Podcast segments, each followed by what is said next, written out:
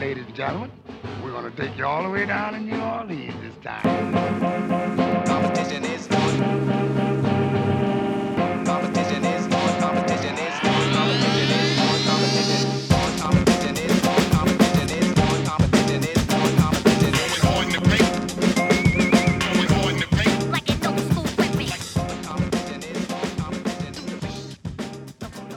Welcome to another edition of Hard in the Paint with David Grubb, and I am proud to welcome LSU's digital media reporter and host of the official LSU football and hoops podcast as well, the one and only Cody Worsham. How you doing, Cody? Doing great, David. Good to be on with you. It's been a while since we talked last. Yeah, it's been a, it's been a probably pre-COVID since we talked last. If I don't know, all, all the days kind of run together now. Yeah, um, it, it, really kinda, has. Kind of seems like kind of seems like one uh, one giant blur that uh, you know feels like it's still March, but it also feels like it's been a million years since March. So it does. I have no sense of time and space anymore. I don't know what day of the week it is most times because they're all they're so similar now. Um, but what I want to talk to you about is LSU gets to two and two with that big win over South Carolina at home. Yeah. There are a number of things that you take out of it, but the thing that jumps out the most, certainly, that everyone is talking about is the performance of TJ Finley 17 for 21, 265, two TDs. First, I was surprised he didn't get any recognition as freshman of the week. yeah, second, we, we were we were too. I know um was it Auburn had a running back that had a big game. Um so I, you know, to to each his own, and you know, everyone. I think everyone's aware after you gave my title there of my biases, but you can't play much better than TJ played um, against South Carolina, and in the spot that he was in, I, I think he, yeah, he, he was a little bit hard done by the uh, by the SEC this week. I'm afraid because he, he he definitely played well enough to earn that. Absolutely. I mean, for a freshman to be making his first start, and I don't care that it's not the same crowd and all of those things. This is a SEC game. This is against you know, a, a t- and and you're going into this with a team that you are trying to get familiar with yourself. All these you have a freshman tight end, you have this new offensive line that's still gelling, and and you come out and perform that way. The accuracy. What were the things that the coaching staff walked away from? Certainly, Ed Orgeron was big on his confidence in Finley but did he expect to see this kind of poise, this kind of accuracy, um, and his ability to read the defense that he displayed? Yeah, so I, I go back to fall camp. Um, I, I, went out there a couple times and, and watched a couple practices and scrimmages. And I remember having a conversation with somebody in the program um, before one of the scrimmages, and, and I was just checking in on the quarterback situation. And they said, you know, look, Miles is, is doing well. Um, there's there's still some things we want to get him better at, but I'll tell you what, these young quarterbacks are pushing him, and it wasn't a thing where you know Miles wasn't going to be the starter they were just more impressed with how quickly both TJ and Max had settled into the program. And the scrimmage that I went and watched, you know, Miles had a really good scrimmage. Um, I think he threw three or four touchdowns, but TJ was working with the twos. And I was watching him and I was like, man, this kid can play. Like, I don't follow recruiting as much as, as I used to now that I work for LSU because I, I can't even write about recruiting, talk about recruiting because of NCAA rules but I, I was familiar with TJ and and you know saw the highlight packages, but I just kind of figured you know he's a true freshman. It's going to take him and Max some time to adapt. And I was watching him in the scrimmage. I was like, this guy looks like a, a junior. Like he nothing rattles him. He's super poised and uh, looks really really comfortable. And so I think they expected the coaching staff expected him to look like that. But I think they were thinking more like he's going to do fine um, he's going to have a series where we do well. He's going to have a series where he makes a mistake or two. We'll put Max in. We'll kind of see who's better, and then we'll go from there. And I mean, TJ came in, took it by the scruff of the neck, and didn't didn't even let that door crack at all. And uh, you know, the the offense was catered to him for sure. Um, I think the coaching staff did a great job of putting him in a position to succeed. But at the same time, he deserves all the credit in the world for taking that system and executing it executing it almost perfectly. There was the one interception that was more of a miscommunication with the receiver, kind of a, an eyes thing. Um, other than that, he he was he was awesome and, uh, and and just showed the maturity, the talent, everything you want to see in a young quarterback. He he's got it and he showed it against South Carolina. And the great thing for him is the amount of support he gets from the skill positions around him. What I was really impressed with, and what had been a struggle for LSU outside of one game, was getting the running game going. You get John Emery leading off and kind of bludgeoning South Carolina. Then uh, Price Davis in the second half was just fantastic. How important is it to get those guys going, even if one isn't the lead guy? Hopefully, one emerges, of course, but LSU's long had a tradition of having two very solid backs. How important is it for these guys to emerge in this in their sophomore years? Yeah, it was it was huge. You know, John and, and Ty are extremely talented. Um, I think with with Miles playing as well as he played in the first three games, it's one of those things where it's like, look, we're, we're moving the ball, and a lot of times LSU was uh, either trailing or uh, it was a tight game, and so it's it's a little bit harder to lean on the run in those situations. But this game, they didn't have a choice. I mean, you can't throw TJ out there and have him throw 45, 50 times. It's just not, you know, as, as good as he played, as well as he played, you know, there, there's bound to be a mistake or two in there that could be costly. So you want to give him as much support as you can. I thought the running backs did that. I thought the scheme provided that. I thought the offensive line rose to the occasion. That was the biggest concern for me. When you looked at the I'm a big numbers guy. You look at the yards before contact numbers for the first three games for LSU in the run game; they weren't very good. Um, they weren't the, the running backs were breaking tackles and getting yards after contact, but they weren't getting a lot of yards before contact. And that tells me the offensive line wasn't getting the push, wasn't carving open the holes that they needed to. They did that against South Carolina. I think Ty and John um, were one and two in the SEC last week in yards before contact. They got three yards before contact. And these are guys that are averaging you know, two, three, four yards after contact. So do the math. You're getting five, six, seven yards of carry.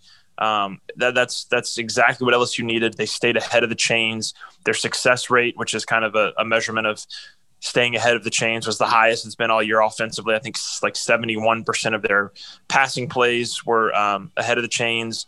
I think like 60% of their total plays were ahead of the chain. So they were constantly on schedule. And even when they weren't, instead of third and nine, it was third and six.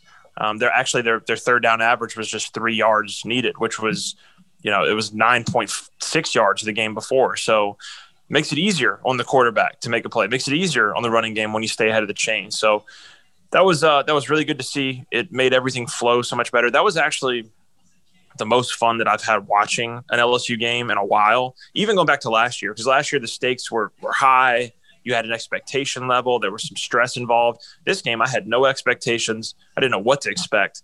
Um, and, and, as they came out and sort of established the run and RPO, stayed ahead of the chains, I was sitting up there getting excited because you could see this isn't just a one dimensional offense. They can do a lot of things. And that's something they're going to have to do moving forward for the rest of the year, not only to help TJ, but to help the defense. Um, it, it, makes the team as a unit thrive uh, that much more. So it was really exciting to see. Well, let's talk about um, first. Let's talk about the offensive line, which really came together in this game. Provided a clean pocket, opened up those holes for the running game. What what's been key in them kind of making a leap um, and progressing over these past two weeks? Yeah, I think Ed Ingram's addition was huge. Um, he didn't play. What, what, game? He missed the. They're all, again. Time is all running together. I think he missed the uh, the Missouri game, um, and that's not to take away from the guys behind him, but Ed Ingram is a difference maker. I mean, that is a guy. They, I think LSU got like 115 rushing yards um, against South Carolina just running between Ed Ingram and Liam Shanahan. And you know, Ed, what, and it's it's just like any other position. There's a knockdown effect. You take out Ed Ingram. Um, the next guy has to step in. Well, that affects what Liam Shanahan has to do. So when when Ed's in the game, Liam at center, you know, he, he can leave Ed alone. Hey, Ed, you got your guy one on one, win your battle. I'm gonna go bump combo on the other side with uh, with with Chasen Hines. I'm gonna hit the you know I'm gonna hit the, the tackle that he's blocking and then work my way to the second level. Well, if Chasen wins his job, wins his assignment, Liam doesn't have to bump. He can just get to the second level. So there's a there's a huge knock on effect with offensive line play where one guy winning his one on one by himself and dominating it the way that Ed did well, it makes Liam's job easier, and then Chasen's job is easier, and then the tackles have an easier job because there's some run game going, and those those edge rushers have to slow up their their pass rush pursuit a little bit because they've got to hold contain. So there's a there's always football to me is the is the epitome of this in, in sports more than even basketball or baseball. There's there's always a domino effect. You take out your number one cornerback, there's a domino effect. You take out your number one guard, there's a domino effect. And uh, getting Ed Ingram in there, the push that he was getting made everyone on that line's job easier. And then I thought guys like Arik Gilbert at tight end, Terrace at, at, at Terrace Marshall at wide receiver, they were, were blocking in the running game. They were generating holes. Um, when everyone's bought in like that, knowing, hey, we got to make the life easier on our quarterback, and then they do that, it makes the whole offense better. Yeah, I noticed you made a special um, importance of um, pointing out how you get Gilbert and you get Marshall on the outside doing such a great job um, blocking. And that is key for a running game is to have your receivers, your um, outside people buy into blocking as well. How much um, have we seen this relationship? And TJ Finley talked about it working with Steve Ensminger. It's just, it seems that he brings something to the table in his ability to communicate with quarterbacks that is extremely unique. Um, just having him on board and going, you know, people talking about the loss of Joe Brady. It's it's Steve Ensminger's show still. No matter what yeah. you bring in, he's still the leader of this offense.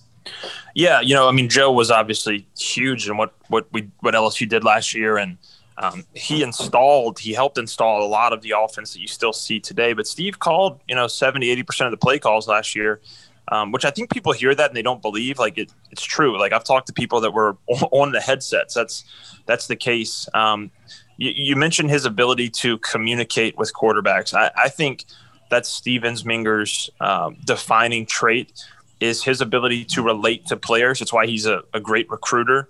Um, it's why he's he's a, a really good uh, it, to great quarterbacks coach, like he's been the last couple years. Is um, he he knows how to connect with guys, no matter how old they are, no matter what their background is, their um, their upbringing. He knows how to speak the language that communicates to them. And you know, he did a great job, obviously, with TJ. I, think I, I want to give some credit to Miles too, because you know, Miles. Um, TJ was telling me after the game that Miles, you know, sat down with him on Friday and went through all the blitz packages, pressure packages, protection checks, made sure he was on the same page. So Miles was bought in there. Um, but I, will give you a stat that Todd Politz sent after the game. Um, I don't know if this is public. I don't know if he's put this out publicly. Maybe it's in the game notes somewhere. But these are the youngest quarterbacks to start a game in LSU football history.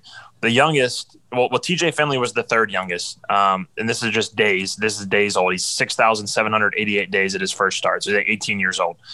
Steve Ensminger is the youngest. Steve Ensminger started at, at 18 years old too. So he's been there. He's been through the fire.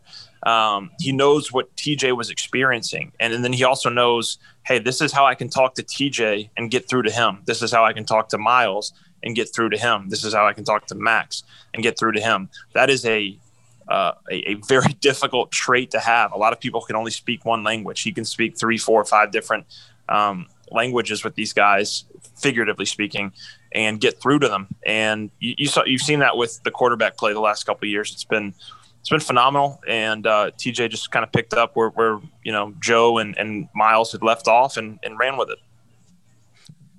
Um, one of the players too that I wanted to highlight, Terrace Marshall, I think is is the most unsung receiver in the country. Uh, you know, last year obviously he's overshadowed by Ja'Marr Chase, Justin Jefferson. He comes into this season, Racey McMath is listed higher than him on a lot of awards um, projections. In his last 16 games, 73 catches, almost 1,200 yards, and 22 touchdowns. And he did most of that as the third option last season. He stepped up as a leader on this offense, but he's also showing that he's not just a deep threat. He's a guy who can make people miss and he can make physical catches in traffic.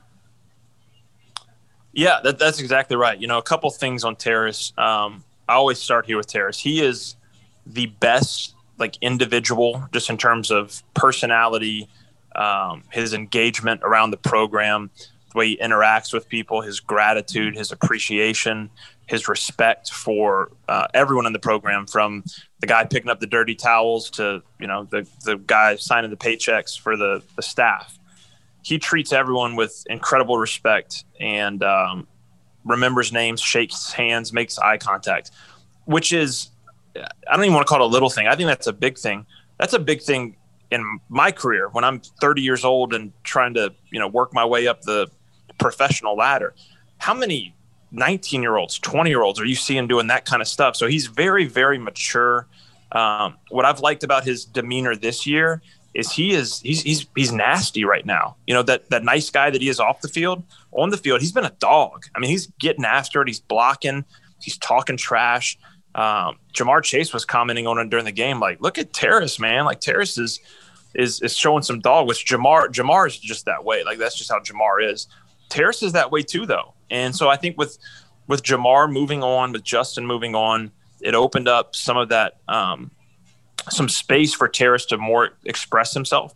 But the last thing is, and you touched on this, they're using him so differently this year. Last year it was, hey Terrace, go line up wide. You're the, you know, you're the the Z receiver. Just you're, you're going to be isolated by yourself. Go deep, make a play in the air, and come down with it. And he was great at that.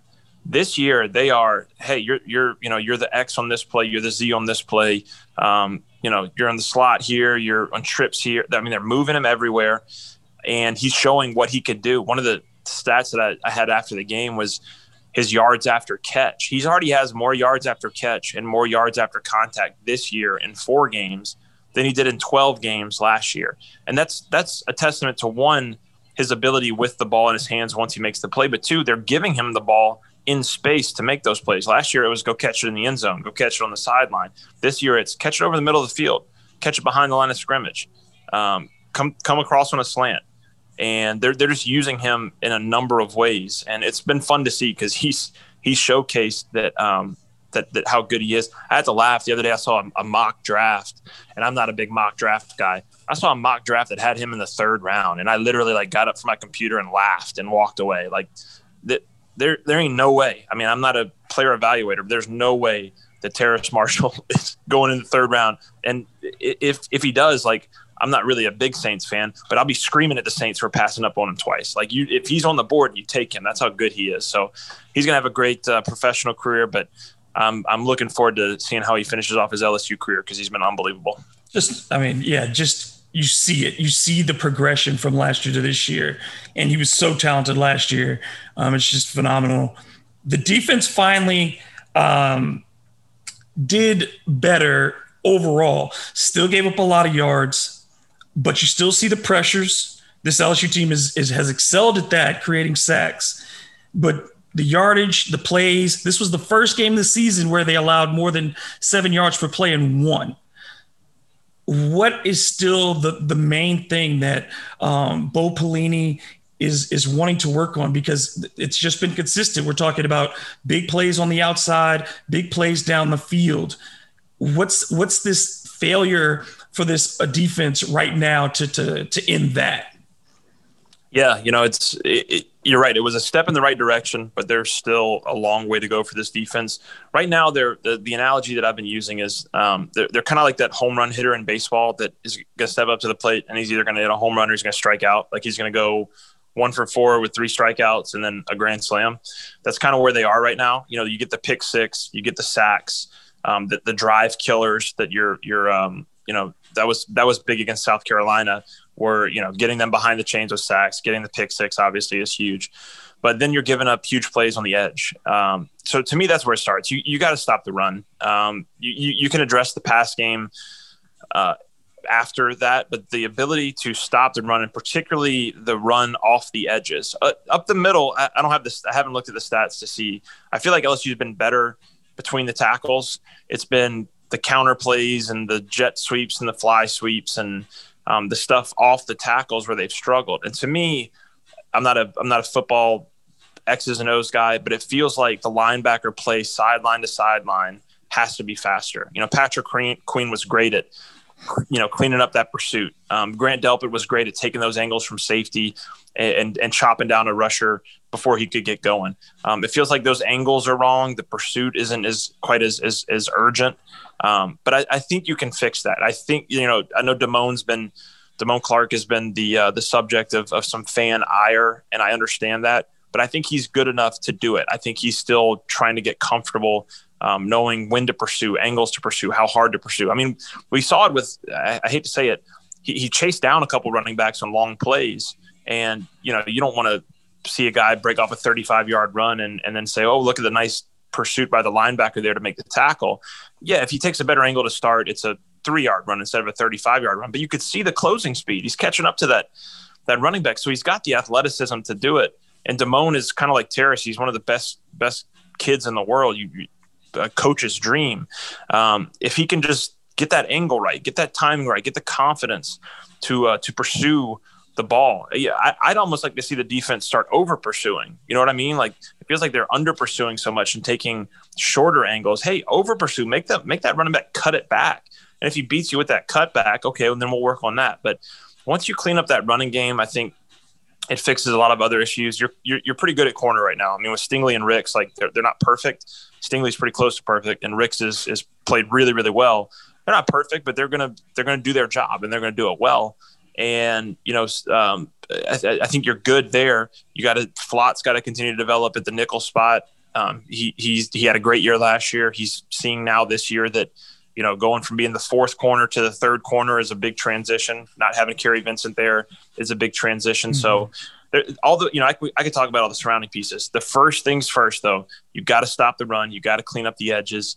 Um, you got to contain that because on the drives that LSU did that, they played well. On the drives they didn't do that, they got skinned. So fix that going forward. And Auburn is the ultimate test of that because you know how they love to hit the edges and, and Gus Malzahn's offense. And, and um, so, yeah, that, that's going to be huge. Just stop the run. If you can do that, I think the defense can use that as a platform.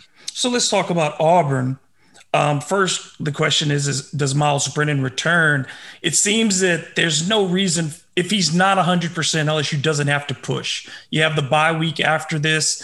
Um, and then this Auburn team has, quite frankly, hasn't been impressive.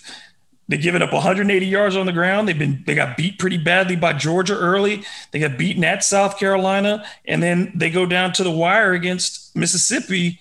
Bo Nix hasn't taken the leap that that people projected for him. This seems like if you don't have to, you can go with Finley again and feel confident. Yeah, you know, I I, I think what you saw from TJ on Saturday, if you can just get that same type of performance. Um, then yeah, you can you can afford to keep Miles in the training room instead of on the football field, and you can get him healthier. And Auburn is it's been a weird it's been a weird year for Auburn. I feel like every every year is a weird year for Auburn, but like should have lost to Arkansas. Um, fortunate to have a, a, a, call go their way. Um, probably should have lost to Ole Miss. Fortunate to have a, a, call go their way. They, they could be one and four right now, and you know struggled against Georgia, uh, losing to South Carolina. So it feels like, in terms of for the first three games for LSU, it was like, all right, is LSU not as talented as we thought? Or are they just not executing as well? And I think you saw against South Carolina, the talent's still there. They're still super talented. They just weren't executing. They finally executed against South Carolina. To me, it's the same thing.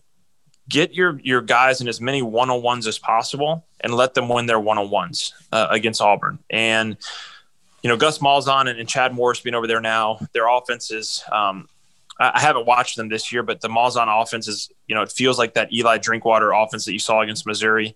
A lot of misdirection, a lot of counter, a lot of trying to get you um, confused. And LSU's defense, the one thing that they did do differently against South Carolina was they really, really simplified. The call came in and it was the call, and they stuck with the call. There were still some assignment busts, there were still some guys making mistakes, but they cleared up that aspect of it. And so if you can take that next step defensively, um, I think that puts you in a position where you can keep TJ, you keep the running game going. Um, but I thought, you know, I didn't touch on this yet. I thought the other great aspect of what the offense did against South Carolina was they kept the defense off the field. You know, you, you do get a pick six, you do get a kick return for a touchdown in the second half that kind of um, distorted the time of possession numbers. But like the first half was like 21 minutes for LSU and just nine minutes for South Carolina. Like when your defense is giving up 500, 600 yards, keeping the, the other team's offense on the field for, for, for just nine minutes, that fixes half the problem. Like they, they don't have time to get to 500 or 600 yards. And so they ate up the clock uh, on offense, made it easier on the defense, gave the defense a lead to play with so that South Carolina couldn't run the ball 50, 60 times. They had to throw it a little bit, and that wasn't what they wanted to do. So it's going to be the same with Auburn. You know, you, you want to get a lead early. You want to eat up clock with the running game. You want to play um, you know, a lot of RPO, a lot of safe throws for TJ, make it make his job as easy as possible, and then get a lead and make Auburn go out there and sling it because you know Bo Nix struggled against LSU last year. He struggled a little bit this year. I know Derek Stingley um, has a chip on his shoulder, not getting freshman of the year. When I don't even remember if that was the media or the coaches, but he, he knows that Bo Nix got it ahead of him, even though he picked off Bo Nix last year and had one of the best freshman seasons from a defensive player we've ever seen. So that's in his mind. That's in the team's mind. So they're going to play with a chip, and uh, that, that's what I would say is, hey, make Bo Nix beat you in the air. Don't let Tank Bigsby get going on the ground. Don't let Nix kill you on the ground, and uh, make them play from behind. So they got to sling it around the yard, and if you can do that, that's probably your best chance for winning. And LSU has a great opportunity here. The schedule doesn't get a, you know, it's not a ton easier, but it's it, the way, it, uh, you know, having the Florida game postponed till later in the season, having this Auburn game, which I think is is a great opportunity to build that momentum going into a bye week and taking getting prepared for now for Alabama, which still you know looks good, very good offensively, but can be tested defensively. Um, you know, maybe this can mirror in some ways last season where the defense in the second half getting adjusted to changing, you know, adjusted to the missing of the the key players like a Kary Vincent. Those last four or five games, LSU could really define themselves for this season and going into next. Yeah, I thought the way the last two weeks played out um, played right into LSU's hands. You know, when you're you're struggling, um, your quarterback goes down, going to Florida. That's that's a tough tough combo right there. So getting that little breather, um, I think was was huge for LSU, and then getting the win against South Carolina, you kind of get your swagger back. Um, you get your confidence going back going, and, and now you're looking at the rest of the schedule, which this this is the most challenging portion of the schedule for LSU coming up. But you do have some momentum going into it. You do have some confidence going into it, and I, that's why that's why this game against Auburn is is huge. You know, it's it's a weird season, regardless of how LSU performs on the field with the All SEC schedule, and you don't know what the playoffs going to look like. You don't know what some of the other conferences are doing, but you know, it's it's not a lost season. It still counts. It still matters. And you know, coming off a national championship is always difficult, but you have to keep that standard high. You know, if it's and, and I'm not necessarily referring to the record as much. Um, I'm, I'm, more referring to the the trajectory of the program. Like you you, you got to keep that thing going. You, you can't come out and, and start one and three. Um, so to to right the ship and get it to two and two instead of one and three, that's a big difference. And so is the difference between three and two and two and three. Because then you go into Alabama and hey, you've you've won two straight if you go and, and beat Auburn and, and, you won on the road. And you know, you've got some some identity about you now so that, you know, even if Miles comes back, hey, we know we can run the ball. We know we can um, control the clock a little bit. It doesn't necessarily have to be a, a shootout sling out, but we can do that. So that, that's that's where they are right now. It was it was a big point in the season. Um, this season, college football is so different from any other sport, and that every game matters so much. And this season is that on steroids because it's all SEC games. Um, there's there's no break. It's just relentless. Hey, this team's good. This team's. Good. I mean, like even going beyond Alabama, Arkansas is is good now. Texas A&M is good. Ole Miss is is much improved. Florida's sitting there at the end of the season. You got to go to the swamp. Like there are no off weeks. So um, I think LSU learned that the first three weeks, especially losing to Mississippi State and, and Missouri. They learned that they can't let their foot off the gas, and they kept it on the gas against South Carolina. Now you got to go to Auburn, where LSU's had some success in recent years, um, and, and you got to keep that thing going. You got to keep the standard high, and uh, make sure you're going into that Alabama game with all the momentum that that uh, that you can get because you're going to need it. That's a good Alabama team, and uh, and you're going to need some momentum and some confidence. Before I let you go, I want to close on this. Um, I just want to give a lot of credit to Coach O for creating an atmosphere at LSU of accountability, but positive positivity. I think he is quite honest. And, and, and as a reporter from the outside, it's really refreshing that he's very honest about his team. But at no time, you know, in some programs, in some places, you see coaches throwing guys under the bus or doing this and that. Orgeron always keeps it focused on the field and about how they can improve. And I think that in this time, when these kids are looking for some stability in a this very strange situation, I have to give him a lot of credit externally, and, and, of course, you see it internally in how he's handling this for the program. Yeah, you know he, um, Coach O is, is is the culture he's created um, is, is really strong. I think you saw that last year, but this this is the year where that stuff matters most. Like last year, you could have had a a less than stellar culture, but your talent was so good, your schemes were so good. You know, you were going to win those games for the most part anyway. Um, you had, you, but you had individual character within that team. You had Joe and Clyde and and Justin and just all these Rashard Lawrence, all these high character, highly motivated players that you could delegate to. This year um, is, is so much younger. It's so many guys that weren't underdogs like those guys coming out, like Joe and, and Clyde and, and, Justin, kind of the epitome of the underdog men- mentality. You got a lot more young guys, but uh, five stars, four stars, guys with you know um, more, more ego about them, more um, less failure in their past and that's where that's Coach O's biggest challenge this year is turning to his personal failures that he had before LSU that he transformed into fuel to get to where he is. That's easy to communicate to Joe Burrow, who sat for three years at Ohio State. It's easy to communicate to Clyde Edwards-Helaire, who was a three star coming out, ranked in the 500s in the recruiting class. That's easy to communicate to Justin Jefferson, who's a two star recruit coming out and people thought he was a walk-on when he showed to LSU, showed up to LSU. That's harder to communicate to five-star freshmen, uh, four-star freshmen.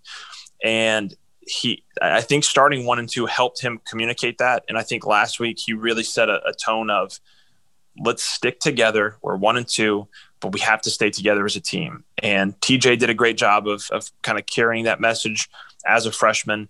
The whole team kind of rallied around that message but it's got to stay the same. And, and I, you know that that's you know Coach O's. I think he's now 12 and 0 after a loss. He is the king of bouncing back from adversity, both in that microcosm scale and then the macrocosm um, of of you know failing at Ole Miss, coming to LSU, win a national championship. So that's that's his forte. And there are detriments to that. There are dangers to that when you delegate so much responsibility to your team.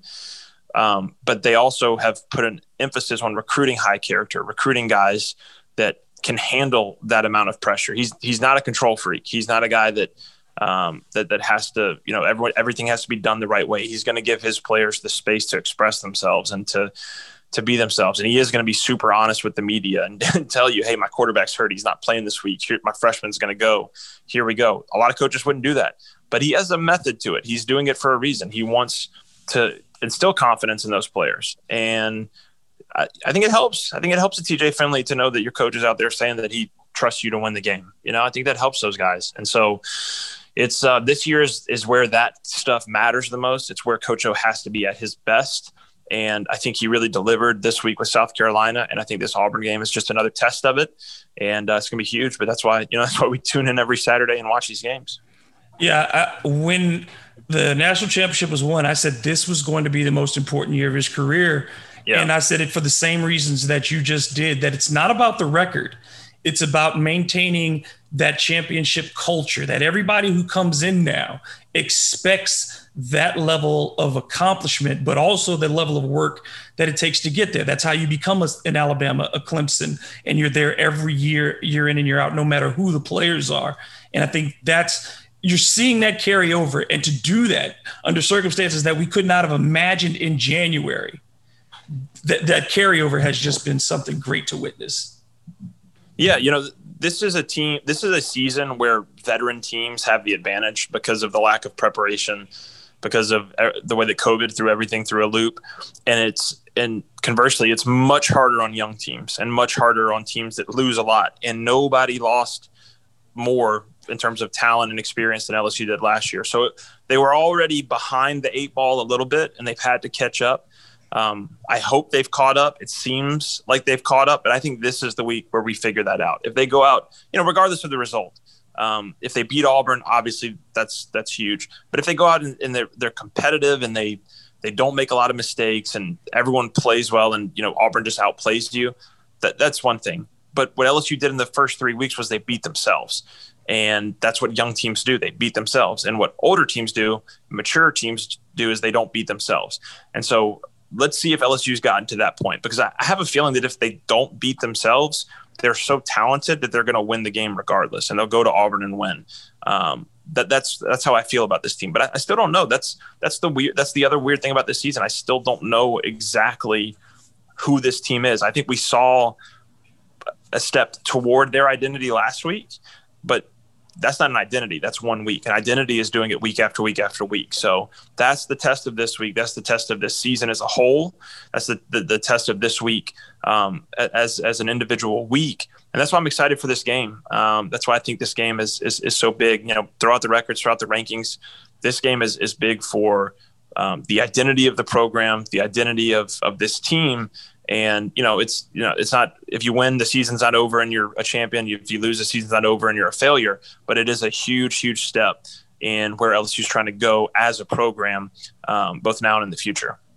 Yeah, it's it's never easy on the plains in Auburn, but I, am excited to see it, and I think you know I, am going to take the approach, and, and, I encourage fans too, is look at each game. You know, let's not get caught up yeah. in the forest. Let's look at the tree and watch the trees from week to week and see how they yep. grow. Uh, yeah, Cody, that's well said. Cody, thank you so much. Please tell the folks how they can follow you and check out the stories that you do for for LSU um, and all the other things coming up. Yeah, thanks for the uh, the chance to plug. Um, yeah, you can follow me on Twitter at Cody Worsham, Instagram at Cody M Worsham. Doing a lot more video stuff this year, uh, podcast, Hate Fighting podcast uh, is the LSU football podcast. If you're into hoops, Boot Up is the LSU basketball podcast. That'll be cranked up uh, pretty full speed ahead here soon. So busy time of year, fun time of year though, and uh, always good to catch up with you, David. Love your work and, and love everything you do uh, in New Orleans with the Pelicans and, and the Saints, and then obviously the stuff you do with LSU. So always a pleasure to join you. Thanks so much, man, and I hope we get to talk again soon. Um, ladies and gentlemen, for Cody Worsham. I am David Grubb, and this has been another edition of Hard in the Paint. I'll talk to y'all soon. Thanks so much for listening.